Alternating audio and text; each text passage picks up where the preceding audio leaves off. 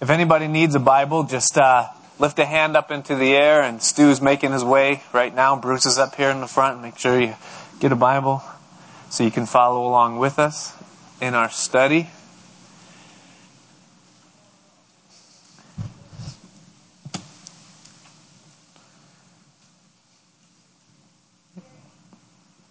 And let's read from verses 4 through 8.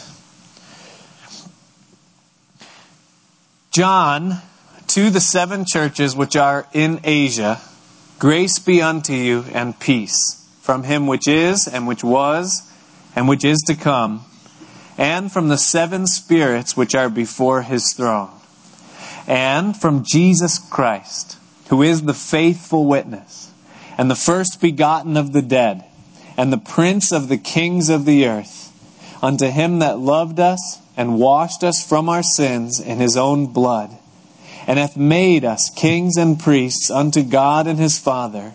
To him be glory and dominion forever and ever. Amen. Behold, he cometh with clouds, and every eye shall see him, and they also which pierced him, and all kindreds of the earth shall wail because of him. Even so, Amen. I am Alpha and Omega the beginning and the ending, saith the Lord, which is, and which was, and which is to come, the Almighty. In our study last week, I told you that the book of Revelation breaks down into three sections. In chapter 1, verse 19, we're told what those three sections are. John writes, and he says, or Jesus tells John to write, and he says, Write the things which thou hast seen, and the things which are, and the things which shall be hereafter. The things which were in the past, the things which are presently, and the things which shall be or are yet to come in the future. Now, I say that to you not by means of review, but rather to point out that it's obvious to us upon observing the book that the majority of the text is dedicated to the third section uh, that, that it breaks down into, the things which are yet to come. Chapters 4 through 22 all deal with things that have not yet taken place, all future events. However, though the content or I'm sorry the you know the amount of text that's given to those things spreads out over those 19 chapters, chapter 4 through 22. Yet I believe that in terms of content, all three sections are equal in size. That though there's only one chapter dedicated to the things which were, and two chapters dedicated to the things which are, and 19 chapters dedicated to the things which shall be, yet when you look at these chapters and see what's given to us in them, you discover very quickly that they are equal in size in terms of content. Content. What they give to us, what they reveal, what they say. Chapters chapter 1 tells us as much about Christ in what he has done as chapters 4 through 22 tell us of what's yet to come. And chapters 2 and 3 tell us as much about what Jesus is doing in the church historically and presently as again chapters 4 through the end tell us of what is yet to come. The point why I'm telling you that is not just so you can say, oh, that's a great uh, insight that you have there. No, but rather I'm telling you that so that you understand why we're not rushing through these first introductory verses of the book of Revelation because there's a lot here for us to see, to be revealed. So don't get scared. We're not going to spend two years going through the book of Revelation, taking it two verses at a clip. But rather, as we go through these first couple of chapters and we discover the things that the Lord wants to show us here, we'll take our time a bit. But once we get to chapter four, we'll pick up the pace and, you know, we'll begin taking probably a chapter per week at that time. But as we look at these verses here, these five verses in chapter 1, verses 4 through 8, John gives to us here a greeting, if you would, or a salutation Much like many of the other New Testament letters, you know, as you read the letters that Paul wrote to the churches, there's always a, a small section that is somewhat of a greeting or a salutation, or if you would, kind of a cover letter, if, if he was sending it uh, as effects or something like that. And, and we discover four things in these five verses by way of greeting or salutation. First of all, the author. That is from the human part, you know, who wrote these things down. Second of all, the audience or who he's addressing. Third of all, the addressee, that is, whom he is speaking for. And then finally, his agenda, what it is that he's writing about. So these four things, much like a, a cover letter, and the first thing that we see right there in the very beginning of verse 1 is the author. He tells us, John, to the seven churches which are in Asia. Now we know already from the verses that we read last week that this John that's writing is the same as the author of the Gospel of John. You know, John can almost be as confusing on the male side as Mary could be on the female side. You say, well, which John is it? You know, you've John the Baptist, you've John Mark, you've the Apostle John. So who is it? Well, this is the Apostle John. He tells us that in verse 2. He says in verse 2 that he bear record of the Word of God and of the testimony of Jesus Christ and of all the things that he saw, pointing, of course, to the gospel that he authored. Now, there are a few things about John the Apostle that make him unique among the apostles, and they lend to us some reason as to why God chose John to be the author or the man who wrote down the things that we have here before us. You see, when Jesus walked the earth, we know from reading the gospel accounts that there were thousands of people that flocked to him for the purpose of being fed and seeing the miracles that he performed, the healings, the deliverances, you know, the multiplication of the loaves and the fishes. And it says that the multitudes thronged him, hoping to see the things that he was doing. But yet, of the thousands that came to see signs and wonders, there were only hundreds that were interested in hearing the things that he had to say, that were attendant to his teachings, to his doctrine.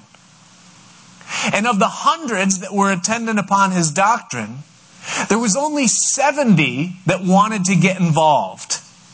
That said, you know, we want to serve him and, and go out and further this gospel, this good news that he's giving, this message of salvation. And of those 70 that wanted to serve him, there were only 12 that said, We have left all to follow you. Those 12 apostles that Jesus himself had called.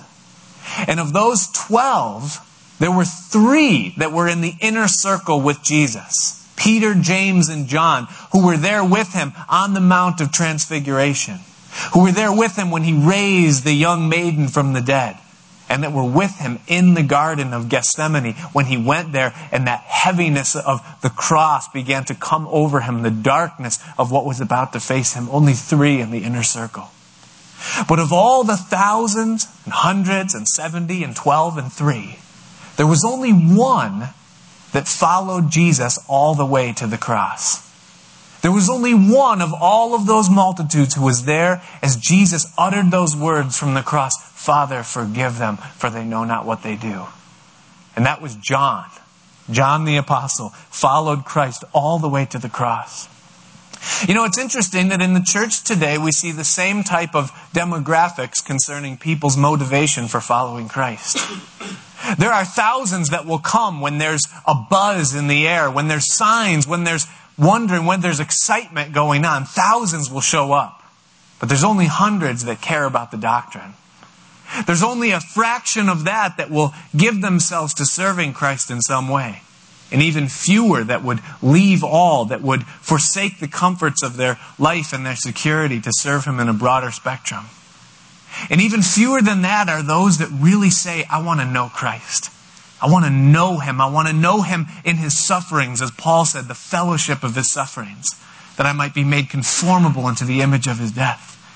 And of those, there's even fewer that will say, I want to follow Christ all the way to take up my cross, to learn what it means to bear my cross and to follow him, even though it means adversity, for the sake of having something of his love and of his person revealed to me in a way that only suffering can do.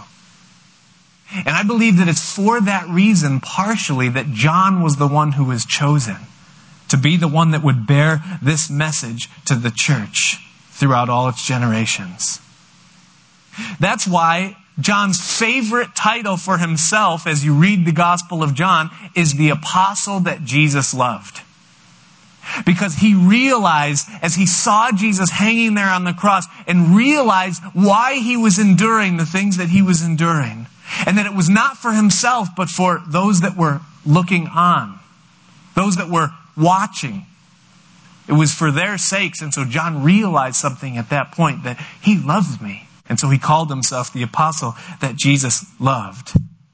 And it's interesting that he was the last of the surviving apostles at the time that this word, this book of Revelation, was written. He's probably over 90 years old at the time of its writing. And he's the only apostle of the 12 that wasn't martyred or killed for his faith. He's the only one that died of natural causes. That's because love never fails. You know, they tried. It was the year 95 AD. And Domitian was the emperor of the Roman Empire. And much like his predecessor, Caesar Nero, he was a lunatic. And he took pleasure in killing Christians. And it happened upon an occasion that there was an uproar in the city of Ephesus, and John was hauled into the Colosseum. And it wasn't lions that he would be fed to, or gladiators that he would have to contend with, or the guillotine that would chop off his head but rather they boiled a cauldron of hot oil and they tried to make a Kentucky fried apostle. But it didn't work. John survived the cauldron of boiling oil unscathed, unharmed, according to tradition, according to history. And so, not being able to kill him, they did the next best thing. They exiled him to the island of Patmos, where he would be in isolation where he wouldn't be able to affect people with his message, with his doctrine, with the words that he spoke and the testimony that he had. But it was there on the island of Patmos that Jesus came and met with him and gave him this revelation that we have before us here. So John, the author of the book of Revelation, was exiled to Patmos where he received this revelation. John, the author of this book. Well, he goes on to address in the second part of his greeting his audience. Again, in verse 4, it says, John to the seven churches which are in Asia. Now, we know that he's speaking to literal churches. We know that because in chapters 2 and 3, there are seven letters that are addressed to these specific individual churches from Jesus himself. However, we also know that there were more than seven churches in Asia. The church of Colossae that Paul wrote the letter of Colossians to was in Asia.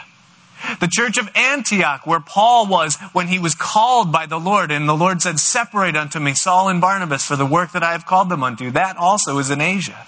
Many of the churches that we see Paul planting as he moves through that region in the book of Acts are in the region of Asia. So why here does it just say the seven churches that were in Asia? Did God not recognize the others as legitimate churches? No, the reason why it talks of seven churches is that seven is the number of completion in the Bible, and it's speaking of the church in its entirety. That those seven churches represent the entirety of churchianity throughout the scope and spectrum of the church age. And that this letter is addressed not simply to those seven churches that existed then, but to the complete and entire church that exists throughout the church age. It's interesting as you read those seven letters, you realize quickly that every different type of church is present and listed among those seven that are listed there. That every issue and problem, every victory and, and, and glory that can be experienced by any church at any time is seen and signified and spoken of there in those seven. It's the number of completion because it speaks of the entire church itself. It's interesting, some have called the book of Revelation the book of sevens because of the incredible frequency of times that we see the number seven showing up in the book. We see seven churches. We see seven spirits, seven candlesticks, seven stars, seven lamps, seven seals, seven horns, seven eyes, seven angels, seven trumpets, seven thunders, seven thousand, seven heads, seven crowns, seven angels, seven plagues, seven vials, seven mountains, seven kings. All of those specific times that the number seven is mentioned throughout the book. But then also there are other groups of seven that you put together as you read the book. There are seven beatitudes. Seven times throughout Revelation that it says, blessed is the one. And you can go through. I was tempted to write them down, but I thought, hey, no, I'll give them fodder for a personal Bible study. You know, go through and find the Beatitudes in the book of Revelation, seven of them. There's seven years of judgments coming upon the planet. There are seven divisions within the letters to the seven churches. There are seven I ams of Christ throughout the book of Revelation. There are seven doxologies in heaven, or seven times that they sing, that, it, that, that there's a breakout of praise in heaven where they cast their crowns or they come forth and express praise to the Lord at various times. Why? Why is it that the number seven is so frequent? Why is the book of Revelation referred to as the book of sevens in so many places? Well, we don't know conclusively, but one commentator said this that although this question is not discussed explicitly in the book of Revelation itself, almost certainly one of the primary reasons is to emphasize that this is the last book of the Bible. In fact, the book closes with a grave warning against anyone who would pretend to add anything further to God's inspired word. The number seven has always been regarded as representing fullness or completion. And this is true not only in the Bible, but among almost all peoples throughout history. Seven is the lucky number or the perfect number. And in many ways, it also demonstrates the fingerprint of God as he goes through and he puts his seal upon these things, says that this is completion itself. But John is told to write unto the seven churches and we see, we discover that that includes you and me also. That this letter, this book, this word, this prophecy, this vision, this glorious revelation of Jesus Christ is written personally to you and to me so that we might know Him in a fuller and richer way and that we might know what lies ahead for us in the future on earth and also in the ages to come. I also have a theory as I read this and see that it's addressed to the seven churches that as I see that, I, I, I, believe that one of the first things that will happen after the rapture of the church is that the Bible will become unavailable by and large. That it will become a banned book, so to speak. That, that it won't be as easy as it is then as it is for us now to just grab a Bible and to read these things. That it's going to become hard to find those things. We don't have time to get into the reasons and all that for that, but nevertheless, John tells us that these things are written to the seven churches, the complete church, to you and I as well. He moves on from there and he tells us the addressee or who these things are from. Where did this message originate?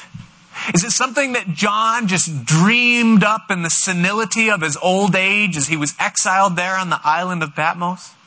That he had way too much free time and some strange cactuses to eat. And so he just kind of was, was just kind of going with whatever came into his mind. Is that, what, what's the origin of this revelation? Well, he tells us where these things came from as he moves on in his greeting. He says, To the seven churches which are in Asia, grace be unto you and peace from him which is, and which was, and which is to come.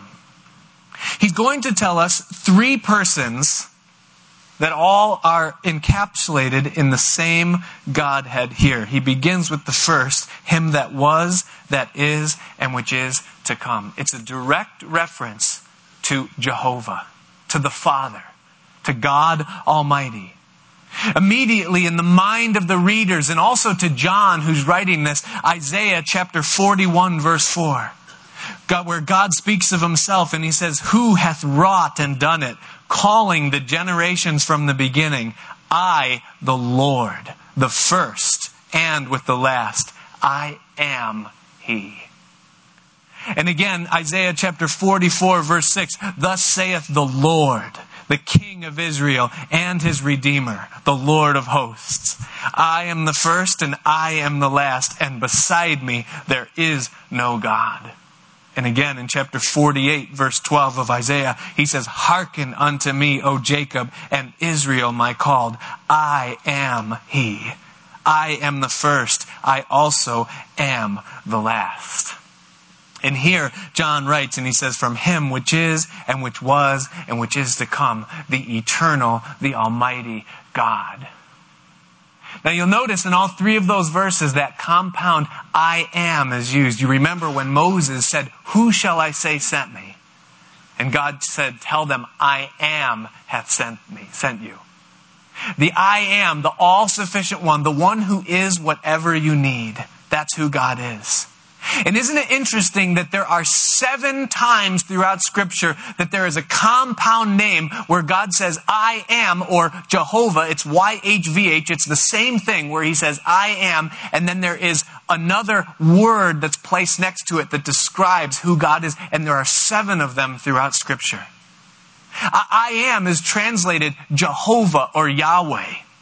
And seven times that name is used with another word next to it. The first time in Genesis chapter 22 verse 14 where Abraham says, you are Jehovah Jireh or God who is my provider or the Lord who provides. God who provides. My provider as Abraham realized there in that time of his tribulation as God revealed himself as the one who would become the sacrifice for sin the one who would provide the greatest need of man, Abraham says, You are God, my provider. The second is in Exodus chapter 17 when Moses and Joshua and the children of Israel were being put to the test there by the enemies of the Lord. And as God fought for Israel there and wrought a victory for his people, Moses called upon the Lord and he said, You are Jehovah Nisi, or the Lord my banner, or the Lord who defends me. God my defense. He is God, the one who defends his people. The third time, again, in Exodus chapter 15, where he is called by himself, he says that I am the Lord or Jehovah uh, Rapha, or the God who heals you. Jehovah Rapha. That he says, I am your healer, the one that heals you. I heal all of your diseases. Again, in Psalm chapter 23, David says, Jehovah Ra, or the Lord is my shepherd. The one who leads, the Lord who leads and directs his people. In Judges chapter 6 verse 24, Gideon calls him Jehovah Shalom, or the Lord who is my peace, the one who gives me peace. Jeremiah calls him Jehovah Tsidkenu in Jeremiah 23 verse 6, or the Lord my righteousness. My righteousness comes from the Lord. And then in uh, Ezekiel chapter 48, verse 35, probably my favorite one, where Ezekiel says that he is Jehovah Shammah, or the Lord who is present with us. That the Lord is there. So God, throughout the scripture, seven times revealing himself by this compound name, Jehovah Jireh, Jehovah Nisi, Jehovah Shalom. The Lord is my provider. He's the one who defends me. He is my peace. He is my righteousness, my shepherd who leads me, the one who heals me, and the one who is ever present with me. And it is from him that we have this revelation. God who is those things, all that he wants to be to us he has revealed. And he says that it's from him which is, which was, and which is to come. It's from the Father. But also, not only originating in the heart of the Father, but also he goes on to say, and from the seven spirits which are before his throne. You say, oh my. What? Now I've heard of the Holy Ghost. And I have no problem with the Holy Spirit, but what's the deal with this seven spirits which are before his throne? Talk about confusion. Talk about misunderstanding. What does he mean by this, the seven spirits which are before his throne? Well, when you have a question about the Bible, what's the best place to look? The Bible. Right. Isaiah chapter 11, verse 2 says this. It says that the Spirit of the Lord shall rest upon him, the Spirit of wisdom and understanding, the Spirit of counsel and might, the Spirit of knowledge and of the fear of the Lord. Seven things all used to describe the same Spirit. First of all, the Spirit of the Lord. It speaks of His authority. The Spirit of wisdom and understanding, counsel and might, knowledge and the fear of the Lord.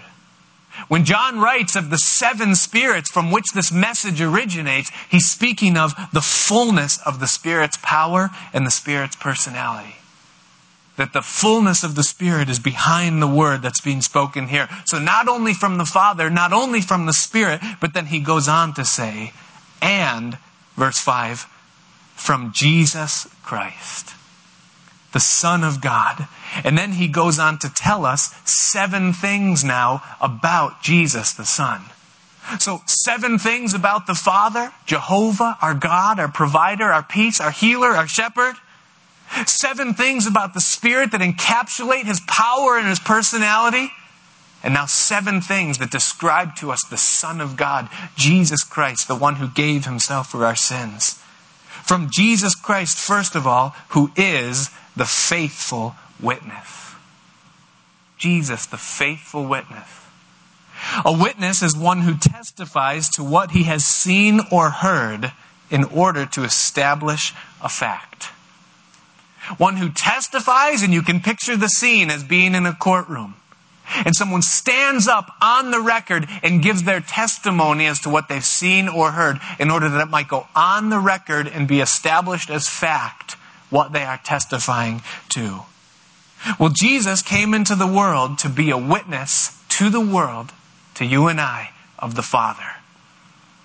Not just his existence and the fact of his reality that he is God, but also his substance. He came to be a witness to us of who God is. He came to, in a sense, show us the Father.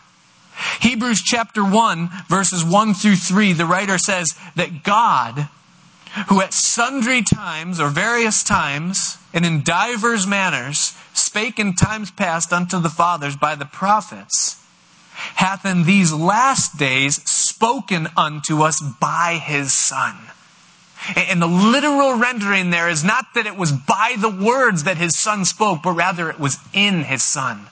That God was in Christ revealing himself to the world.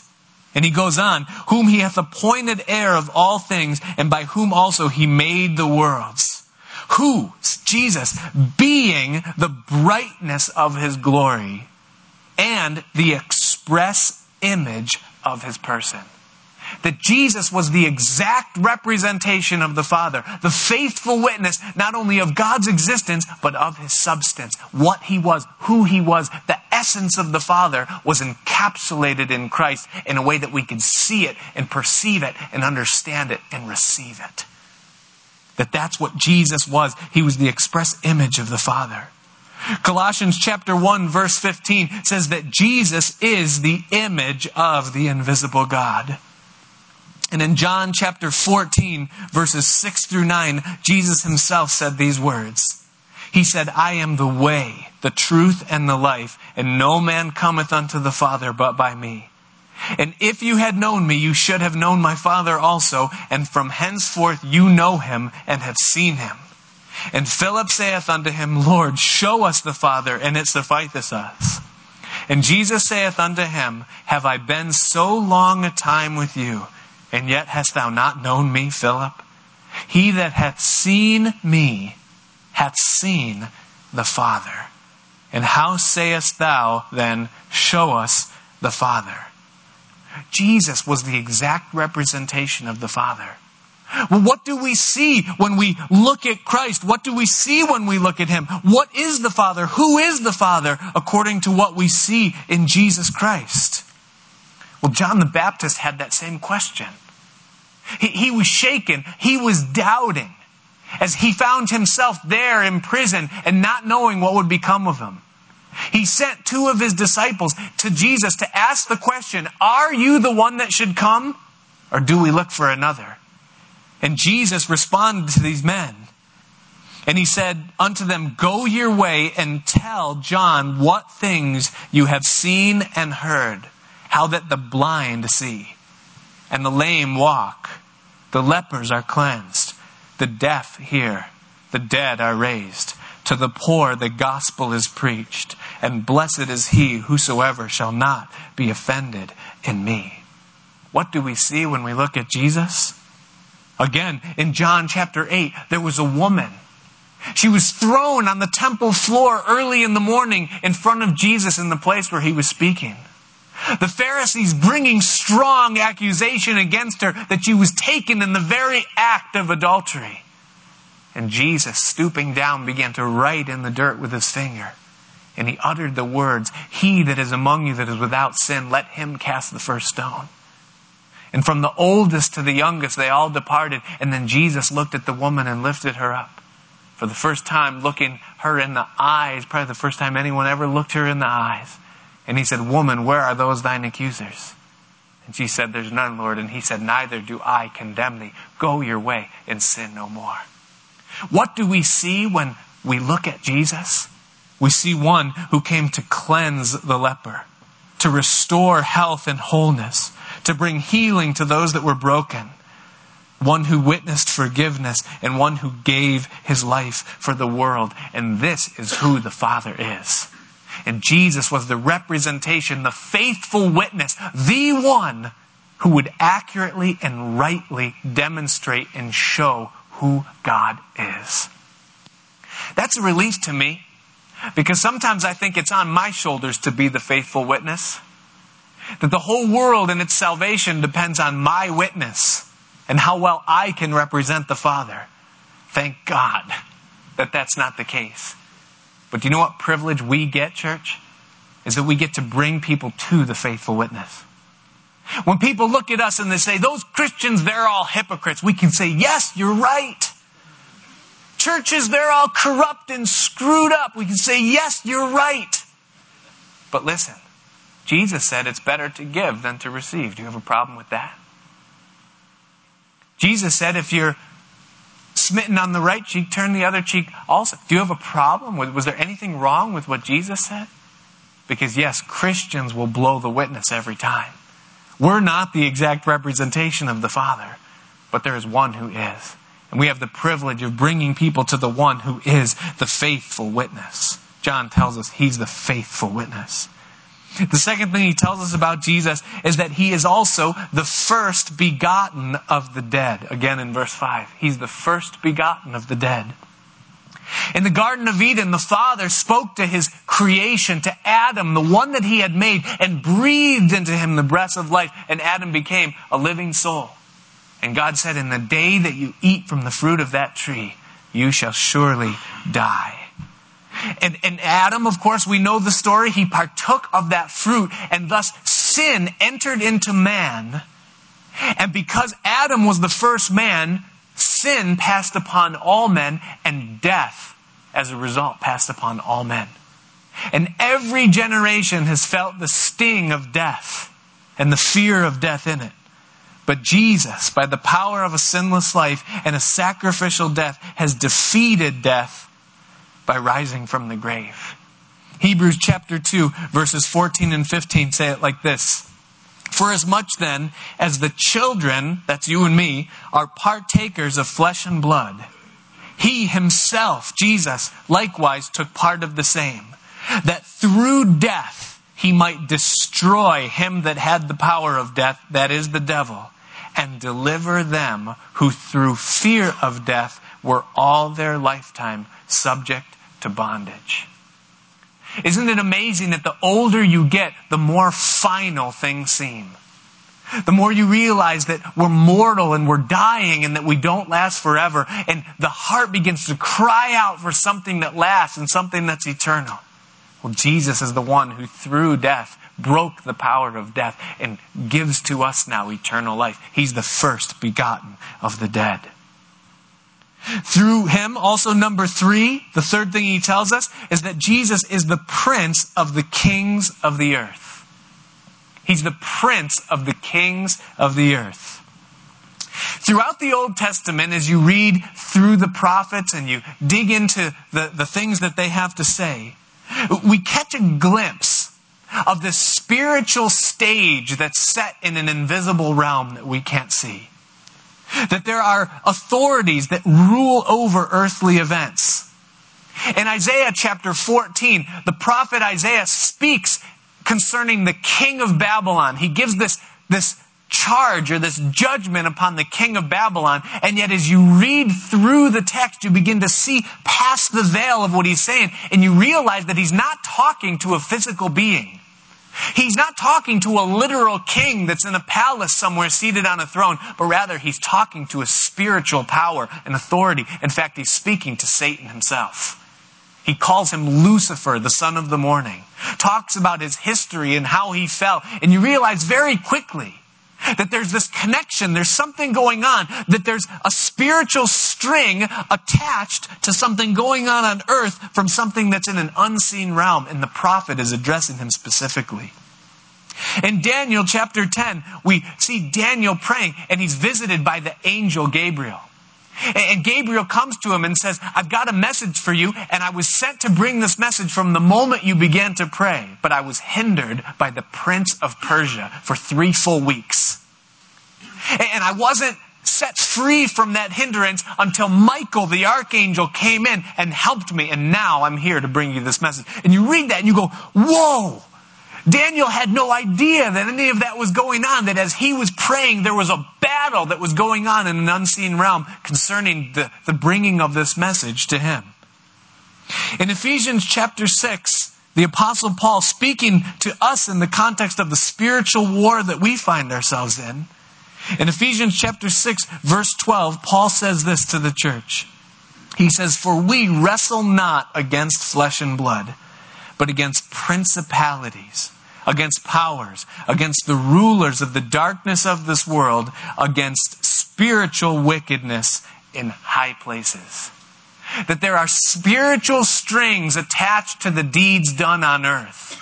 And it isn't flesh and blood that we are in this fight against. It isn't that spouse that you're so aggravated with that's the problem. It isn't the job or the Democrats, you know, or something. That's not what it is. Or the Republicans, you know, you tightrope, you know. That we wrestle not against flesh and blood, but it's against principalities and powers, spiritual wickedness in high places, that that's where things are going on. And it is true that for the time being, Satan has dominion upon the planet and in the lives that are unredeemed. Jesus had no problem with that when Satan made that claim in Luke chapter 4. But Paul tells us this in Colossians chapter 1 verse 16. He says that by him, Jesus, were all things created that are in heaven and that are in earth, visible and invisible, whether they be thrones or dominions or principalities or powers, all things were created by him and for him. That he is the originator of all of them. Whether it be the king of Babylon, Satan himself, the prince of Persia that hindered Gabriel from bringing the message, or the principalities and powers that affect us in our everyday lives. That all things were created by him. He created them. But also, Paul writes again to the Ephesians in chapter 1, verses 21 and 22, and this is the clincher. Are you ready? It says, that he, Jesus, is far above all principality and power and might and dominion and every name that is named, not only in this world, but also that which is come. And he hath put all things under his feet and gave him to be the head over all things to the church. That not only is he the creator of them, but he is over them, high above them, far above them, that he is the prince of the kings of the earth, that he has all power and all dominion, and that there is nothing that is too hard for him. To Jeremiah the prophet, God said, I am the God of all flesh. Is anything too hard for me? And the answer is nothing. Let me ask you, church, what has dominion over you tonight? What stronghold is, has grabbed you and clinched you in a way that you cannot be delivered from it? The Bible says that Jesus is the prince of the kings of the earth. That there's nothing too hard. That in one word, that power can be broken within your life. The name of Jesus. The darkness flees. Jesus. He's the prince of the kings of the earth. The fourth thing that John tells us about him is that he loved us. Unto him that loved us, there again in verse 5 unto him that loved us. Now we all know John chapter 3 verse 16. We could quote it with our eyes closed.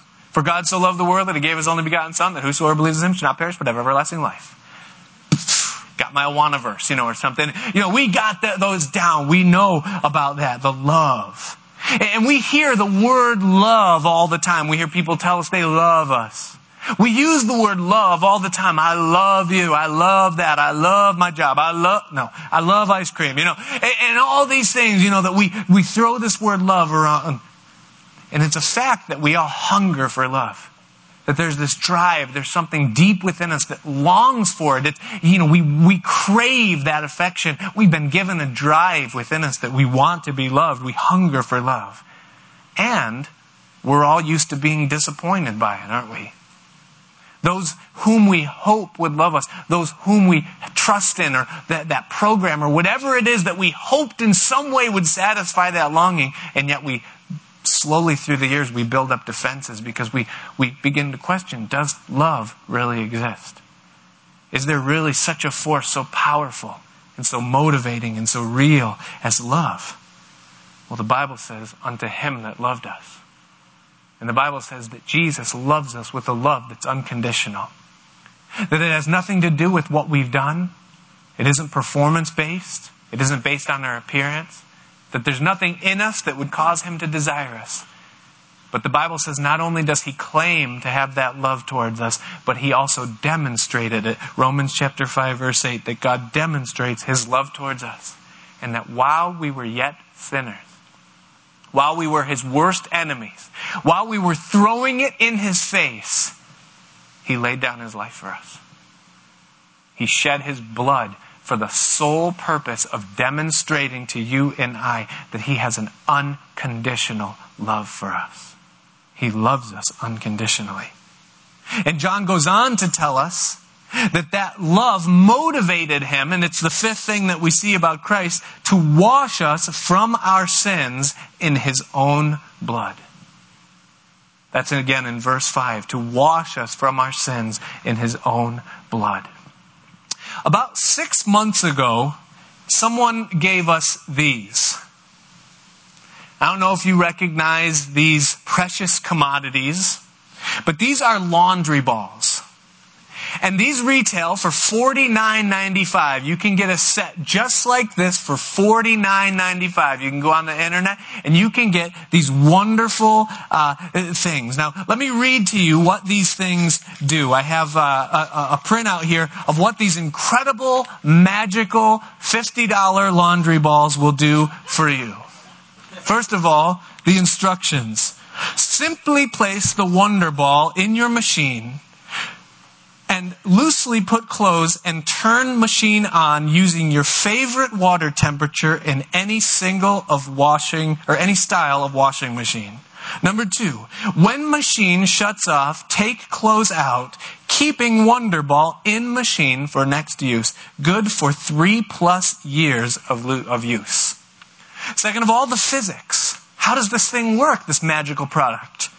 The Wonderball works through physics. The frequency enhanced mineral blend within the ball creates an energy field when agitated in the machine. I don't know. Ooh, fumble. I want you to hear this. Can you hear that?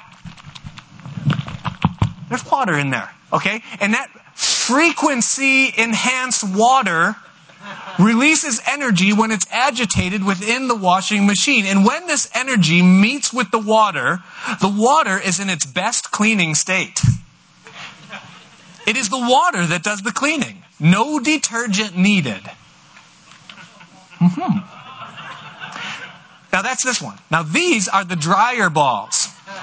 Simply place the two balls in the dryer with wet clothes, turn on the dryer, working together in balance. The balls keep your clothes separated. The nubs keep redistributing the heat, cutting drying time. Engineered for a lifetime, no fabric softeners or sheets needed. These wonderful, magical laundry balls. Now, the claim that these people make is that the laundry ball leaves no trace of grime, sweat, or odor causing bacteria. Linens, pillowcases, undergarments, slippers, etc., all maintain their fresh, clean feeling even after being used or worn again. Two exclamation points. And by the way, clothes actually look bright for the first time since they were bought, most of them years ago. And then it finishes with this incredible testimony. Who could have guessed that the most effective way to clean would be without soap? About three months ago, I said, Georgia, could you please start using detergent again? Because for $50, I mean, you could just go to Petco or your favorite pet store and buy a rubber ball that's designed for a dog and throw it in the washing machine, you know? And hey, if it's that magical, why not just put them in your pocket? You'd never have to wash your clothes again, right? Who could have guessed that the most effective way to clean would be without soap? You know, they are right about one thing. Who would have guessed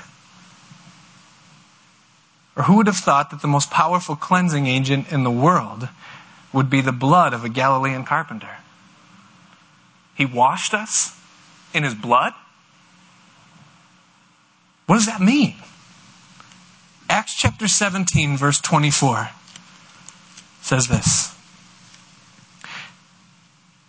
It says that God made the world and all things therein, seeing that he is the Lord of heaven and earth dwelleth not in temples made with hands, neither is worshipped with men's hands, as though he needed anything, seeing he giveth to all life and breath in all things, and that he hath made of one blood all nations of men, for to fear, or I mean to dwell on all the face of the earth, and hath determined the times before appointed and the bounds of their habitation.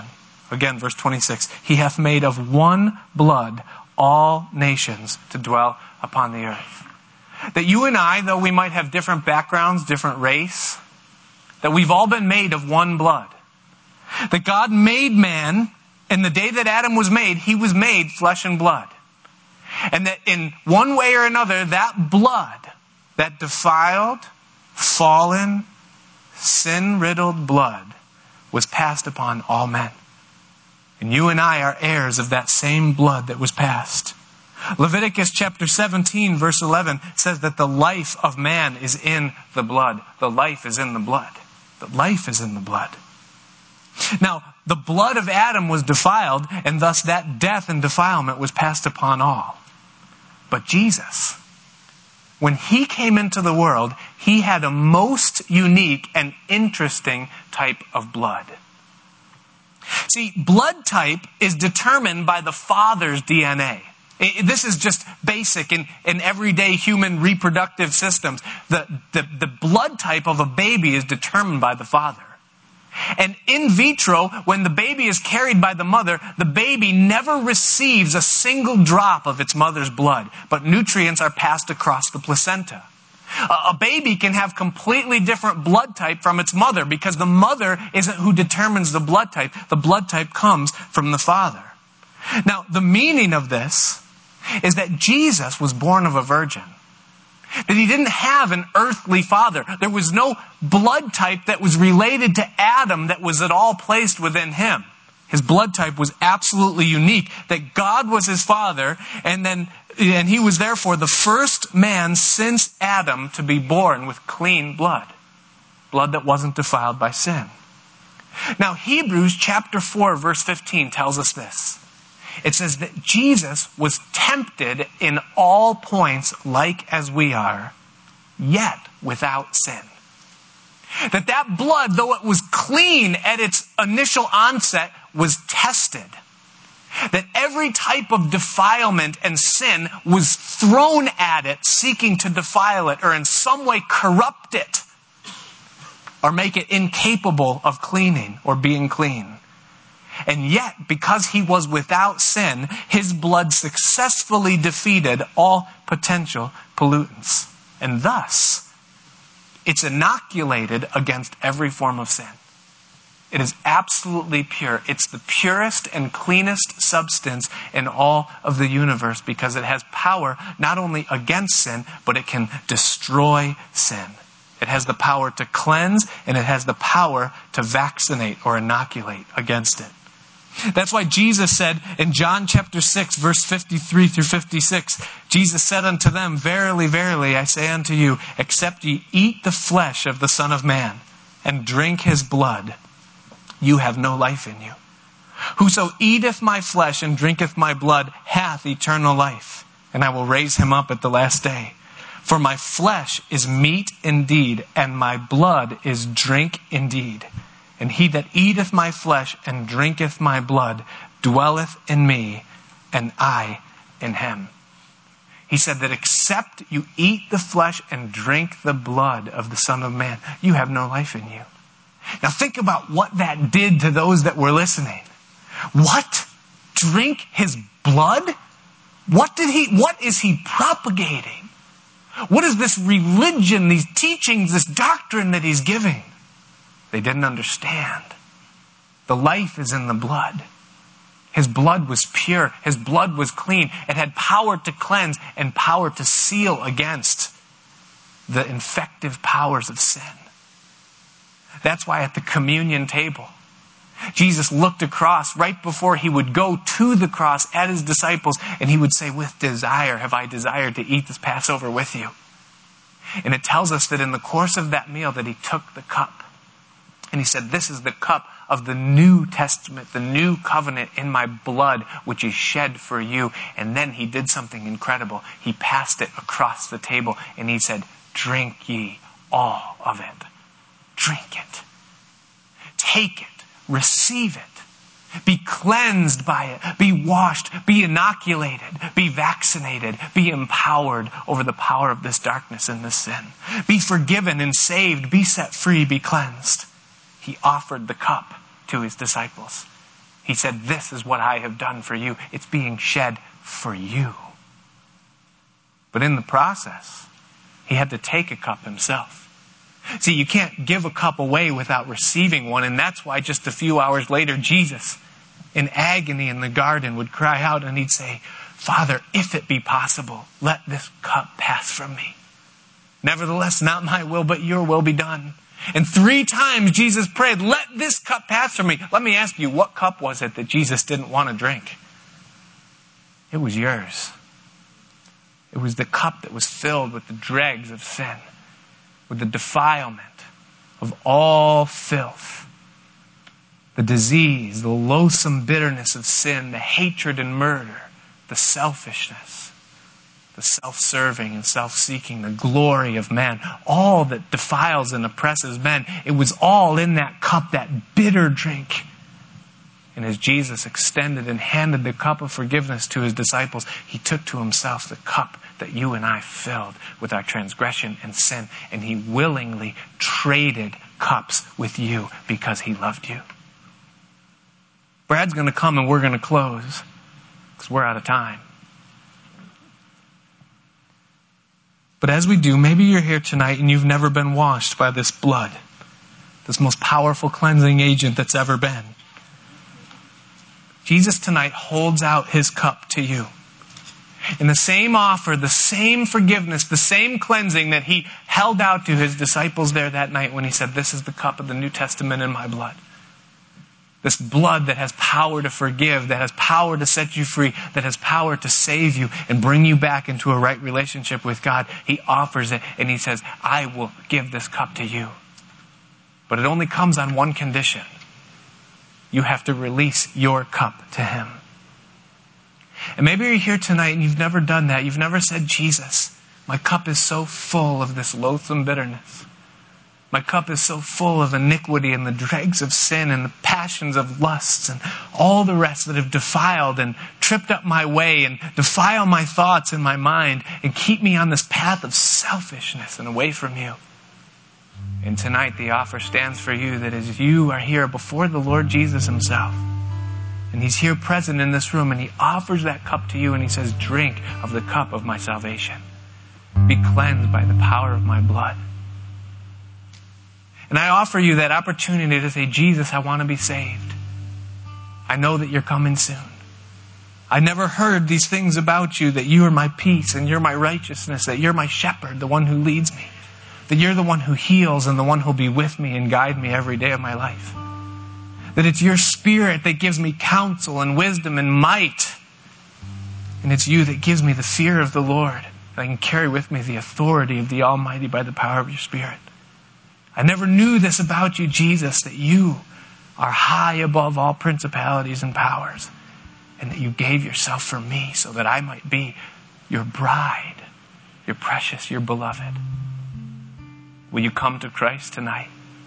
Is there anyone here as we close and you've never received Christ? But tonight the Holy Spirit of God is knocking on your heart. You feel the strings of your life being pulled. You feel the love of God pressing against you. And He says, Will you come to me and be set free? Will you come to me and be saved? As Brad just strums the guitar, I invite you, if you're here and you want to accept and receive Christ, just lift your hand where you're seated right now. Say, I want Christ in my life. I want to know this Savior. I want to know this grace, this forgiveness. Is there anyone here as we close? You would say, Yes, I'm ready. He's been knocking. Things have been happening. I know that He's brought me here tonight for such a time as this. Is there anyone here?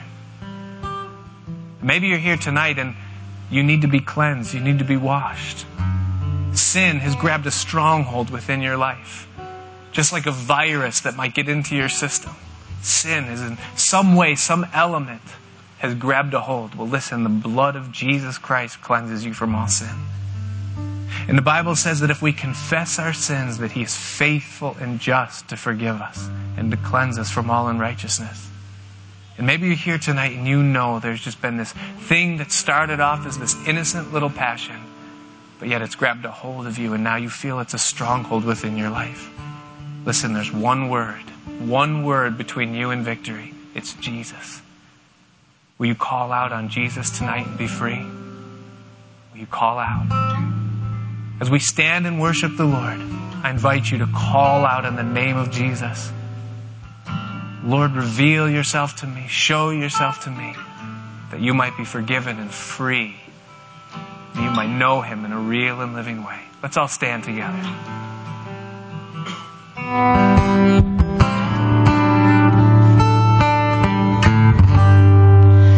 I'm giving you my heart and all that is within. I lay it all down for the sake of you, my King. I'm giving you my dreams. I'm laying down my rights. I'm giving up my pride for the promise of new life. And I surrender all to you, all to you.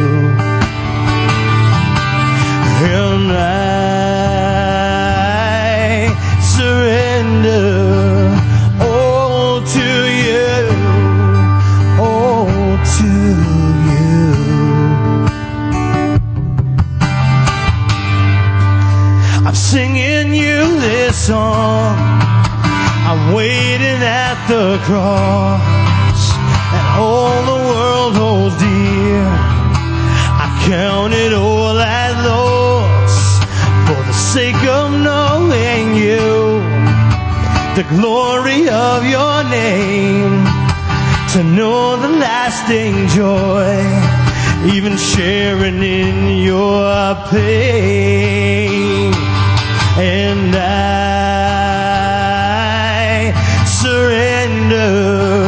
all to you, all to